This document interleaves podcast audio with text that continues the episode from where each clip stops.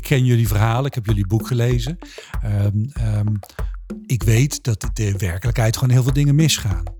Dus ik wil eigenlijk gewoon een paar smeuige verhalen horen. ja, dat, Dat kan, dachten wij ja, al. Dat, dat kan zeer zeker. Nou, een van de dingen die je mis ziet gaan, eh, is dat je eh, bijvoorbeeld eh, directeuren van organisaties het echt lastig vinden om leiding te geven aan hun mensen. Omdat ze niet zo goed weten hoe ze dat moeten doen. Daar hebben ze de kennis vaak niet altijd voor. En ze missen ook echt een stuk vaardigheid daarin. En daarin zie je dan allerlei dingen gebeuren in organisaties waardoor het niet goed gaat. Welkom bij Goed Bezig, een podcast met originele denkers en eigenwijze schrijvers over wat er goed gaat en wat er beter kan. Mijn naam is Gerard Bolte van uitgeverij Heestek. In deze aflevering vertellen Dennis Siliakers en Wart Grotens waarom het hoog tijd is dat managers uit hun ivoren torens komen en de werkvloer opgaan. Maar professionals gingen toch zelfsturend werken? Wat hebben managers nog op de werkvloer te zoeken?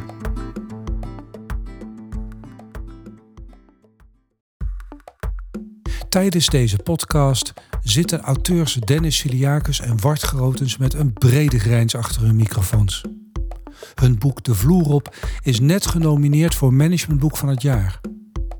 Hun jaar is nu al goed. Nu alleen nog al die managers de vloer op krijgen. En dat is ongetwijfeld moeilijker dan een succesvol boek schrijven. Maar Wart en Dennis zien het als hun missie om de communicatie tussen werkvloer en management te verbeteren. Nog een paar honderdduizend managers te gaan.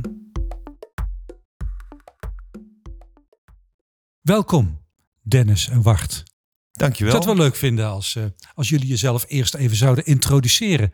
Ehm, Dennis, misschien ehm, kunnen we van jou even horen wie je bent en wat je doet. Ja, eh, dankjewel sowieso eh, voor de uitnodiging eh, voor de podcast. Vind ik erg leuk, eh, Gerard. Ehm, ik, nou, mijn naam is Dennis Siliakis. Ik ben eh 50 jaar en ik heb samen met Wart heb ik een, een boek geschreven. Mijn eerste boek, De Vloer op.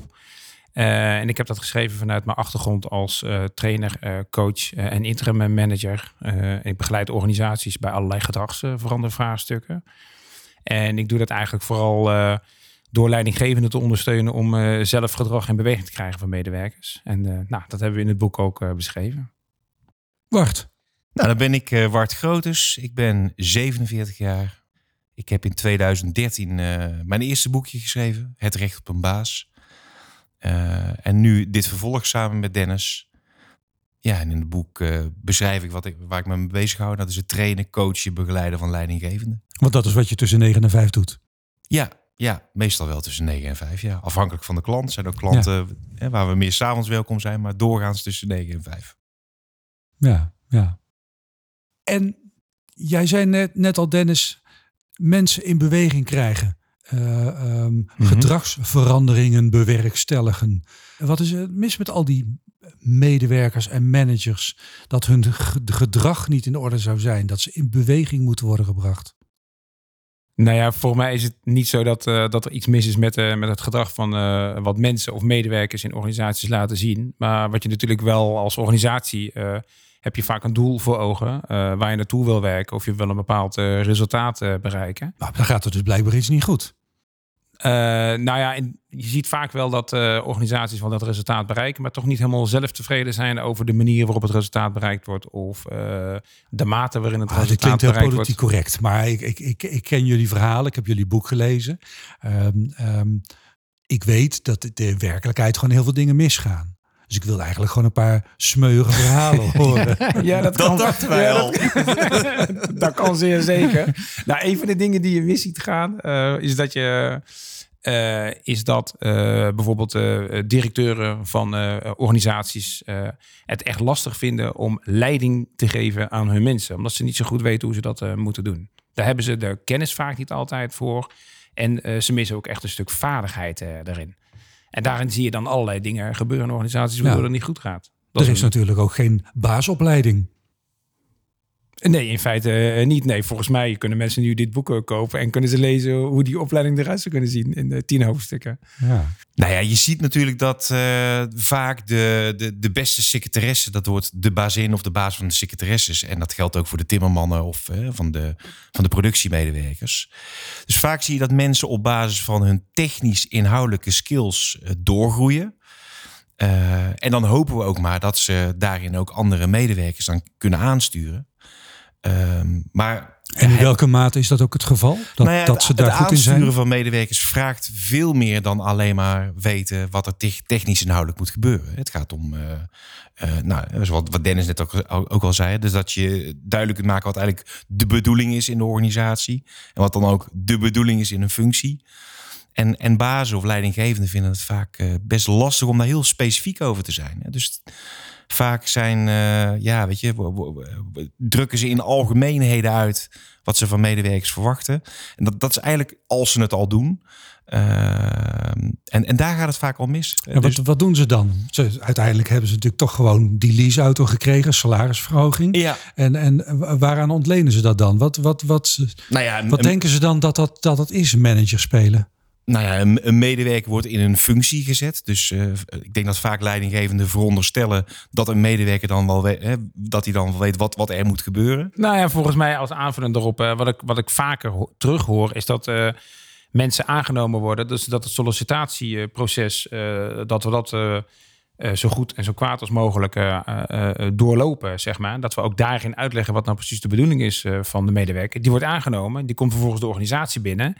En eigenlijk zie je dan dat ze nou, in de helft van de gevallen losgelaten worden, in het diepe mogen springen en moeten gaan leren zwemmen. Dus ze zijn helemaal niet eens meer bezig eigenlijk met wat wordt er nou precies van mij verwacht. Mensen moeten dat gaandeweg het verhaal gaan uitzoeken. Dat is één variant.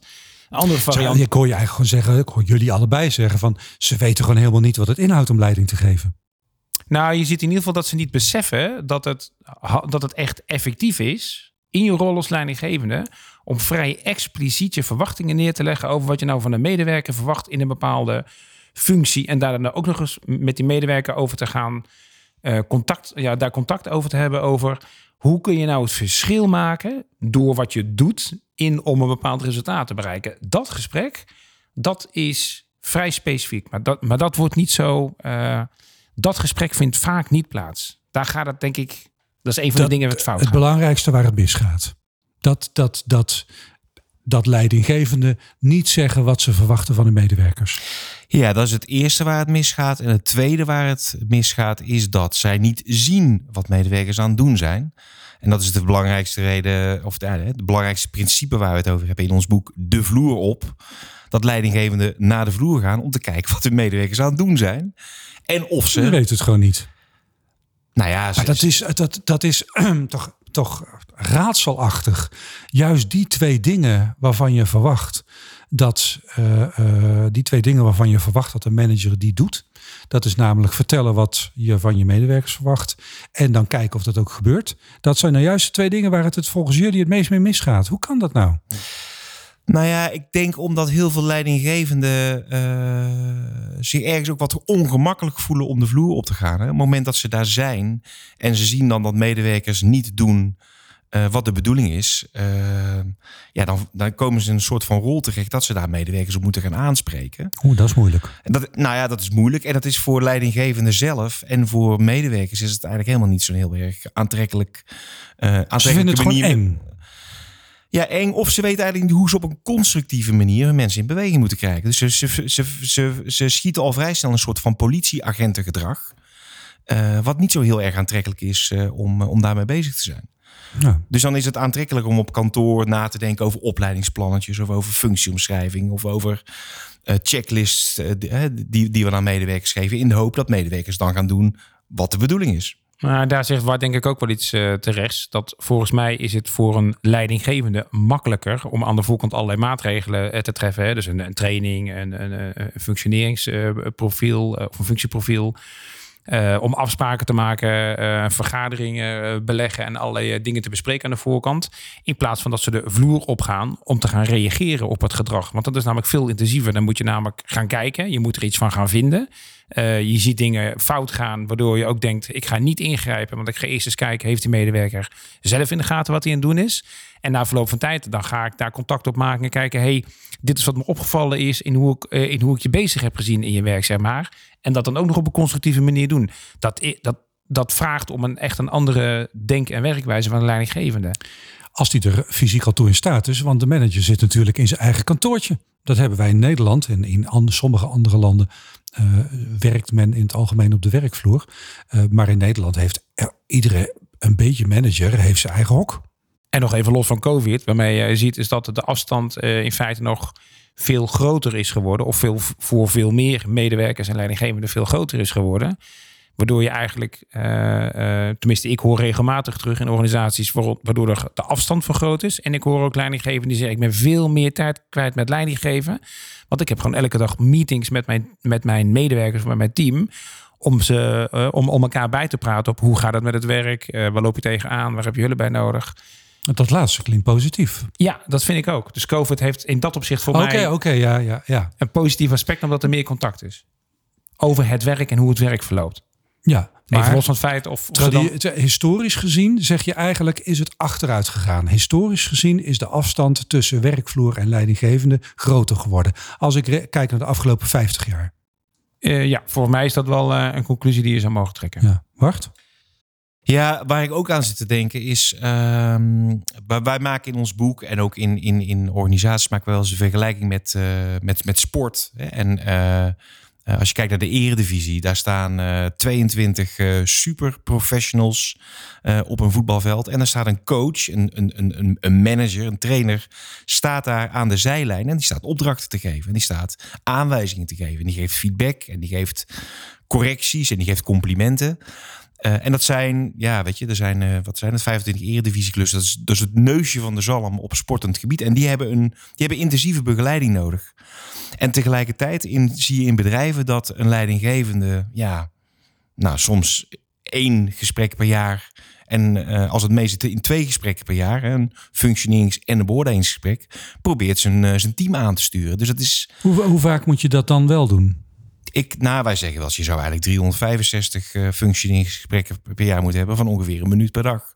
En dan, uh, dan krijg je veel meer in beweging dan, uh, dan één keer 90 minuten. Hmm, heb ik hier terecht de indruk dat dat dus in de verste vechten niet wordt gehaald? Nou, in ieder geval de, de frequentie niet, zeg maar. dat is één. En de vraag is, waar ga je je aandacht op richten in die ene minuut die je dan hebt? Dus hoe besteed je die ene minuut nou effectief? En wat je dan ook wel uh, ziet is, uh, als we daar iets dieper op de materie ingaan, is dat, uh, dat het nogal uitmaakt of, of je vrij precies kunt zijn over het gedrag en de gedragsontwikkeling die je ziet bij een medewerker.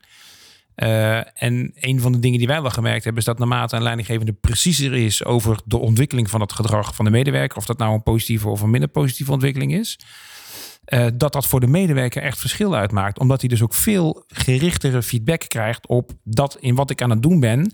Leidt dat nou tot een betere bijdrage aan het resultaat van mijn werk of van mijn afdeling of van de organisatie?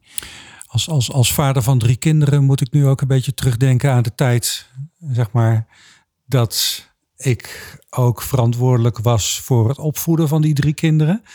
En um, worden dan door, moet ik even aan terug, worden daar dan dezelfde fouten gemaakt? Uh, ja, uh, volgens mij uh, reageren, nou laat ik voor mezelf spreken als vader. Ik, ik merk dat ik met name reageer op het gedrag van mijn puberzoon als hij dingen niet goed doet. En ehm, ik geef hem de feedback dat hij iedere week nou ja, weet je, misschien dat wel stiekem steeds beter wordt. Hè? Bijvoorbeeld in het, uh, in het kleren in de was gooien. Hij is daar vrij goed in om dat ook niet te doen. Maar er zit misschien best wel een stijgende lijn in. Alleen, ja, ik, ik reageer alleen maar, net, net alleen maar op die momenten dat hij niet, goed, niet goed, doet. Ja, ja, dus ja. dat is natuurlijk weinig motiverend ook in, in, ja. in de feedback die ik aan hem geef. Maar, maar, je maar thuis andere regels uiteraard. Hè? Maar je, je bent er in elk geval. Je ziet wat uh, hij doet.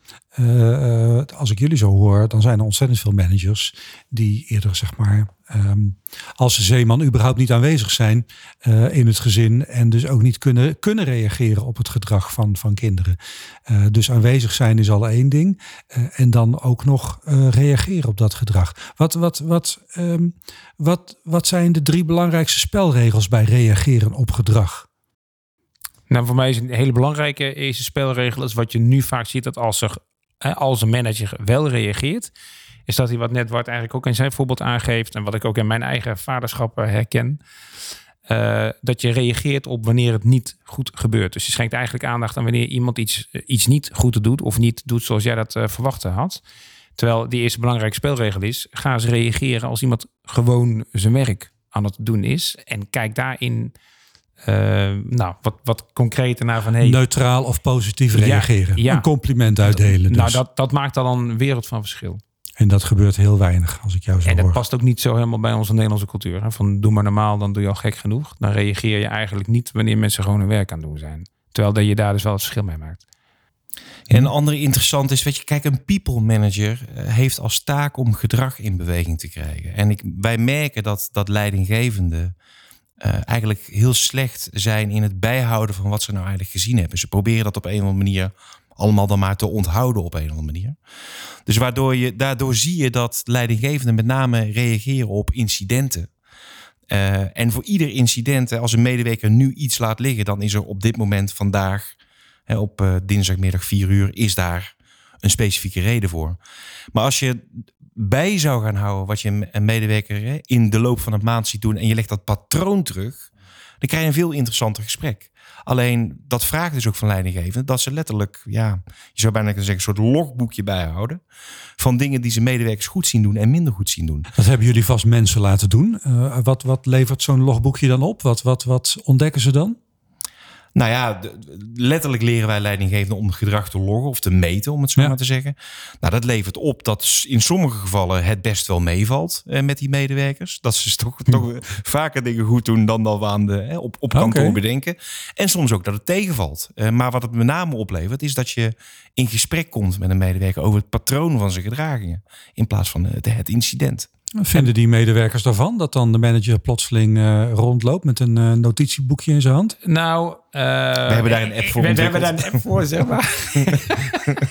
maar een notitieboekje kan ook, hè, als ze dat graag willen.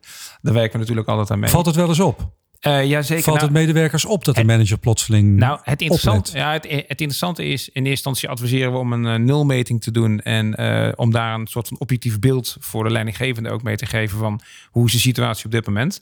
Maar vervolgens is het juist mooi dat die leidinggevende, bij wijze van spreken, openlijk de vloer op gaat. Uh, en ik zit even te denken aan een bergingsbedrijf in, uh, in Rijswijk, uh, waar ik op basis van deze methode momenteel bezig ben. Je ziet dat medewerkers vragen aan de leidinggevende: zou je mij willen meten? Want ik vind het gewoon fijn om feedback te krijgen op hoe ik me aan het ontwikkelen ben. Omdat die leidinggevende dat, dat patroon aan het bespreken is. En met individuele medewerkers, naast dat er ook een teamprestatie of een teamafspraak ligt, mensen ook het fijn vinden om te kijken waarin kan ik me nou precies verbeteren om bij te dragen aan dat onze afdeling beter aan het functioneren is. Wat leidt tot ook nog, nou, notabene een betere samenwerking tussen diverse afdelingen binnen die, uh, binnen die meldkamer. Dus mensen vragen zelfs om feedback. Dus je ziet ook dat die leidinggevenden en de medewerkers ervaren, of in ieder geval uitspreken, dat de relatie tussen hen beiden uh, verbeterd is, veel meer openheid is, er is meer vertrouwen ontstaan. Er wordt ook veel minder geklaagd op de afdeling. Dat is bijzonder om dat te merken, hoe die sfeer daar veranderd is in een paar maanden tijd. Mm -hmm. Ja, en Dennis, ik merk wel dat, dat dat ontstaat als je een tijdje onderweg bent met zo'n organisatie. Vaak als we aankondigen dat er gemeten gaat worden, dan dat zorgt er meestal voor dat medewerkers in eerste instantie in een kramp schieten. Omdat vaak meten is vaak een voorbeeld of een voorbode van op je donder krijgen. He, dus, dus wanneer medewerkers echt gaan meten, merken dat meten leidt tot betrokkenheid, betrokkenheid ja. uh, waardevolle gesprekken. Uh, dan vinden ze het minder erg om gemeten te worden. Maar het, is, het, is, het, is, het gaat erom, om wat, wat doe je met die meting? Als je er gebruikt om daar mensen mee om de oren te slaan. Uh, ja, dan zien medewerkers natuurlijk niet graag verschijnen met een notitieblokje of een app. En wat, wat, wat doet die, um, uh, wat doet die oefening, dat meten, wat doet dat met die managers? Nou, dat geeft verrassend veel nieuwe inzichten vaak in hoe medewerkers uh, aan het werk zijn. Maar het geeft vaak ook voor henzelf nieuwe inzichten in welk gedrag nou precies het verschil maakt omdat je merkt dat ze aan de voorkant uh, dachten dat ze redelijk duidelijk waren over het gedrag. Maar bij nader inzien gaan ze eigenlijk ook gewoon kijken wat is er nou precies nodig om dat werk goed te doen. Dus het helpt ook voor een leidinggevende om dat eigen beeld over wat verwacht ik nou van mijn mensen, om dat beeld aan te scherpen. Dus je ziet nog wel eens dat je dat, je, dat we in een organisatie uh, de eerste keer de vloer op gaan en dat ze dan terugkomen en zeggen: Joh, ik heb nou nog naar het gedrag, gekeken. Ik dacht dat het A, B, C en D was, maar volgens mij moet het A, B en F uh, worden. Want daar, met name F, ik zie nu pas dat dat eigenlijk ook een stukje is wat ik mee wil nemen in het, in het gedrag wat het verschil maakt. Dus het levert ook gewoon een, een beter inzicht op in uh, welk gedrag het verschil maakt. Wacht. Ja, en en in eerste instantie levert het vaak op dat het een soort van confrontatie is voor die, voor die leidinggevende. Dat hij eigenlijk helemaal niet de tijd heeft om, uh, om naar zijn mensen te gaan. Ja. En, en, en dan eigenlijk hè, ons, uh, nou weet je, uh, aanklaagt van ja, ga weg met die vervelende methode. En wat is het voor omslachtig gedoe?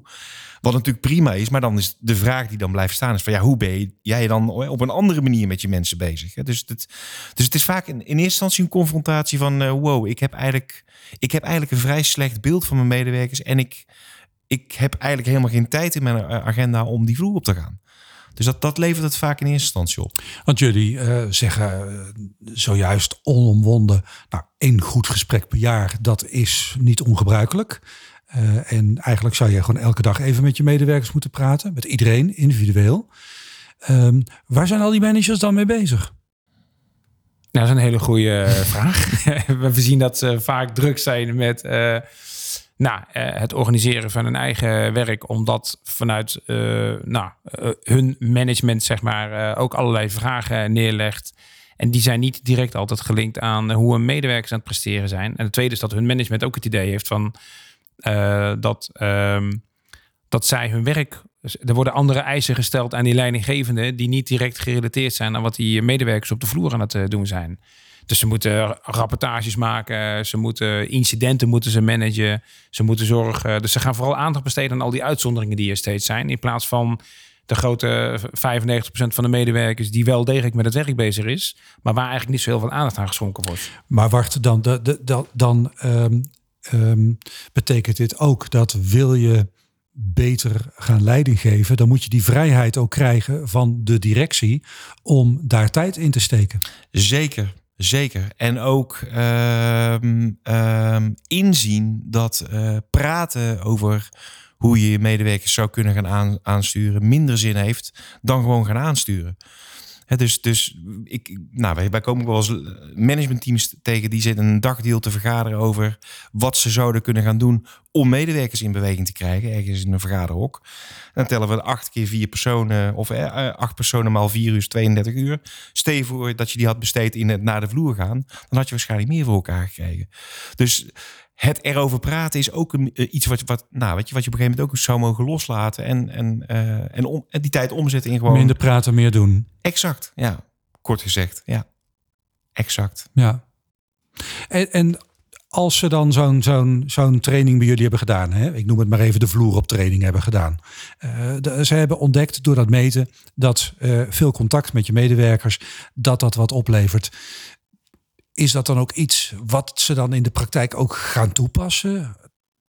De, veroorzaakt dit blijvende verandering? We hebben ook onze aanpak zodanig ingericht is dat het uh, niet echt een training is, maar meer een, uh, een, een, project waarin we met een leidinggevende en zijn team aan de slag gaan. En de leidinggevende begeleiden bij het direct toepassen van datgene wat er geleerd is. Dus de methode is in essentie zo, zodanig praktisch van aard dat ze al het hele project en alle stappen in het traject hebben doorlopen als ze met, de, met het traject klaar zijn, zeg maar. Omdat we ook wel hebben gemerkt, als je ze gaat trainen, gaan we weer praten over hoe ze het zouden moeten doen. Maar weet je niet zeker of ze het gaan doen. En ze gaan dan, als ze, ze gaan dan ook het effect niet merken van wat, uh, wat, uh, wat de werkzaamheid van de methode is. Dus door de, de methode is zo opgebouwd dat die.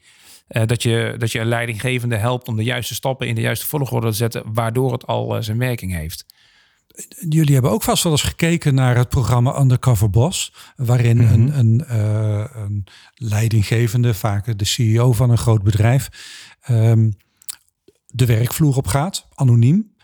en dan plotseling geconfronteerd wordt met dagelijks werk, waar die zich eigenlijk helemaal niet bewust van was. Ehm, staat dan plotseling in de schoenen van een schoonmaker bijvoorbeeld. En blijkt dat zijn bedrijf toch anders in elkaar zou moeten steken. Wil het werk echt goed gaan? is dat iets wat jullie herkennen? Ja, we hebben daar zelfs een heel, uh, nou, we hebben er minimaal één hoofdstuk aangeweid in het uh, boek. Dat heet Walk a Mile in the Shoes, zoals je net zelf ook al zegt. we merken ook dat het voor een leidinggevende niet zo vanzelfsprekend is om zich te verplaatsen in hoe het voor medewerker is en wat die medewerker ervaart terwijl die met het werk bezig is. En we merken ook dat als een leidinggevende daar letterlijk in de schoenen gaat staan van die medewerker, wat je dus ook heel letterlijk ziet gebeuren bij undercover boss. Um, dan merk je ook dat ze dan pas ook in de gaten krijgen. Oh, dus dit is eigenlijk wat zo'n medewerker beïnvloedt in het wel of het niet laten zien van het gewenste gedrag.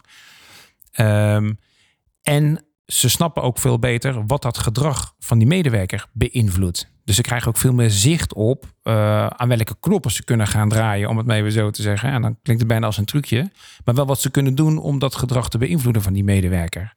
En het geeft ook inzicht in waarom positieve bekrachtiging, want dat is wel een, een kernelement van, van de methode, uh, absoluut ook een, nou, bijna een noodzaak is om medewerkers te helpen in het stimuleren van het inzetten van dat gedrag omdat er vaak allerlei andere beïnvloedingsfactoren zijn, waardoor een medewerker op bepaalde momenten denkt, nou, nu doe ik het even niet en wat er van mij gevraagd wordt. Ik weet het wel, maar ik durf het niet, of ik wil het niet, of uh, ik vind het lastig, of dan ben ik niet op tijd thuis, of nou, wat voor redenen ze dan ook hebben, om het niet te doen. Terwijl dat spel, beïnvloedingsspel, die consequenties, die wil je juist beïnvloeden als leidinggevende.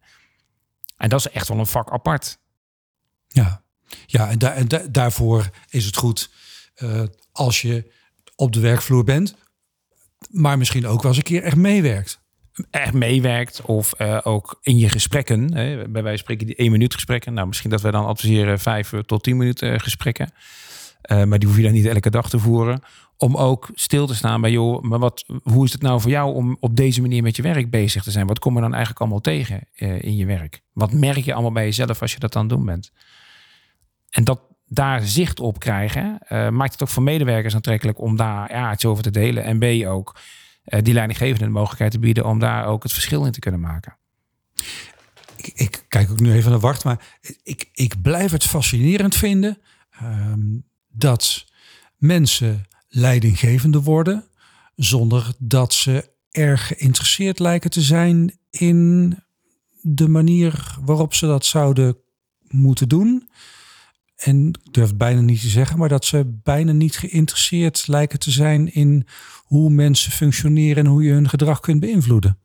Ja, daar, daar raak je een heel belangrijk kernpunt mee. Hè? Dus, dus, dus we krijgen natuurlijk wel eens de vraag van, ja, is leidinggeven nou aan te leren of is het aangeboren? En uh, uit, als je het helemaal terugbrengt naar de kern, het verschil tussen goede leidinggevende en minder goede leidinggevende, middelmatige leidinggevende, zit in die kern van ben je geïnteresseerd in mensen en waarom ze dingen wel doen of waarom ze dingen niet doen. Dus als een medewerker het niet doet, vind je dat dan gedoe? Of vind je dat, nou, of, snap je, ja, dat, interessant. Is, dat, dat is mijn rol, dat vind ik interessant. Dat ga ik tanden in zetten. Nou, nou, nou, heb ik wat te doen, nou mag ik aan de bak. dus, dus ja, kijk, als je, als, je, als je automonteur hebt en je vindt het heel lastig, of uh, automonteur bent en je vindt het heel lastig om, uh, of vervelend of, of niet interessant om uh, te achterhalen waarom een auto niet start ja, dan, ja, dan heb je volgens mij gewoon het verkeerde vak gekozen. Dus, dus, dus die, die basisinteresse in van wat verwacht ik nou precies van een medewerker en wat betekent dat dan voor een medewerker? En, en walk a mile in their shoes. En snappen wat, uh, wat medewerkers ervaren en daarmee aan de slag gaan. Ja, dat, dat moet je leuk vinden. En nou, dan kun je een boekje lezen hoe je dat dan precies kan doen. Of iets sneller, of iets handiger, of iets slimmer. Maar het start met die basisinteresse. Wat ons betreft. En, die, en die ontbreekt wel eens. En dat is helemaal niet raar. Hè, want hoe, uh, maar ja, ja wel eens. Hoe vaak, wat, hoe ernstig is dit probleem? Nou ja, gekscherend zeggen wij wel eens tegen elkaar... als wij een traject starten bij een organisatie... meestal haakt een procent of 15 uh, eh, haakt wel af... van die groep van leidinggevenden waarmee we starten. Dus of die trekken zelf de conclusie... als dit de bedoeling is, dan kan ik beter iets anders gaan doen... Of in de organisatie eh, is er een. eh, de opdrachtgever komt tot, tot die conclusie. Ehm, dus ja, dat komt toch wel heel erg regelmatig voor. Ehm, De, de, een, op de zes managers is hier niet toe in staat. nou, dat is, dat is een op de zes managers kan niet leiding geven. Nee, Dat- één dat op de zou- zes managers is niet intrinsiek gemotiveerd om, eh, om, om nieuwsgierig te zijn naar wat medewerkers beweegt, waarom ze iets wel of iets niet doen. En ik denk zelfs dat dat percentage nog wel hoger ligt. Eh, omdat ik ook wel zie dat gedurende het traject je ook wel ziet, is dat bepaalde Eén op de vijf lijnen- kan niet leiding geven. Ja, misschien wel meer, eh, denk ik. Ik denk wel. Eén op de eh, vier kan niet leiding geven. Ja, ik denk dat we. We gaan de goede kant Ik denk op. dat we, nou, ik weet niet of we de goede kant op gaan. Het wordt steeds spannender.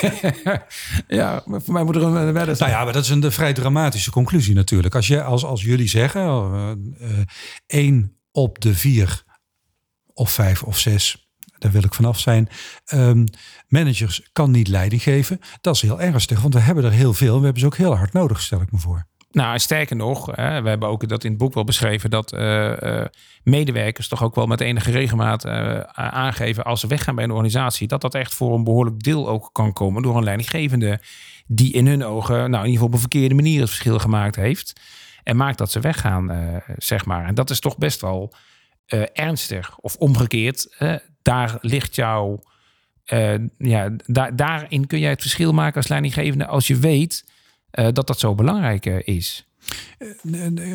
Veel organisaties ehm, eh, zijn de afgelopen jaren ertoe overgegaan om mm, zo zelfsturend mogelijk te werken. Om verantwoordelijkheid laag in de organisatie te leggen en ehm, eh, het aandeel van leidinggevende terug te brengen. Eh, wat is jullie mening over die trend? Wacht.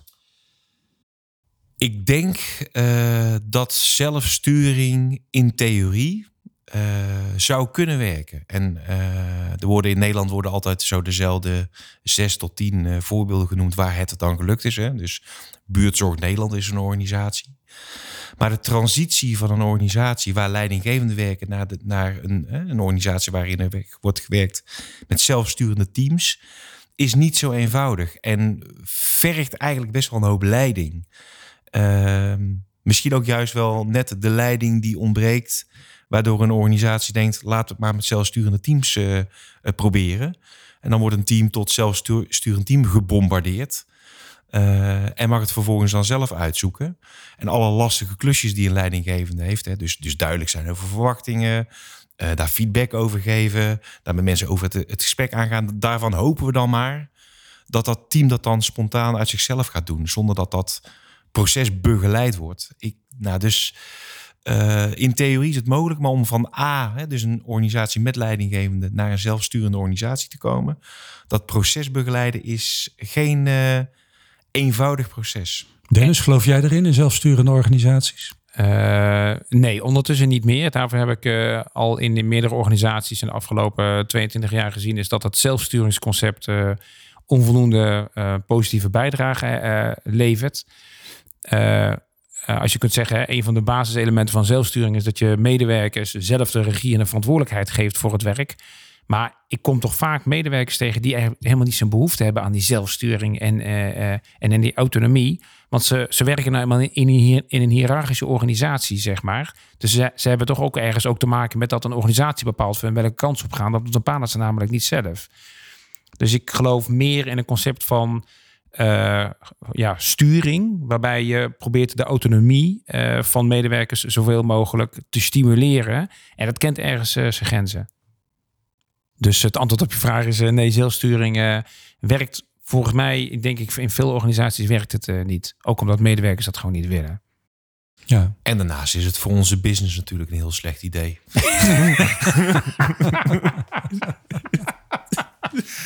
Ja, ja, ja, dat klopt ook wel. ik, ik vind, vind, ondanks het feit dat jullie er heel optimistisch over kunnen spreken, ehm, vind ik het toch uiteindelijk een heel, heel pessimistisch verhaal. Er zijn ontzettend veel leidinggevenden die er een potje van maken, die helemaal niet doen waar ze voor betaald worden. Eh, die soms ook gewoon niet kunnen doen waar ze voor betaald worden, omdat ze door de omstandigheden eh, vanuit hun eigen managers eh, daar de tijd niet voor hebben. Dat is eigenlijk een hele trieste conclusie.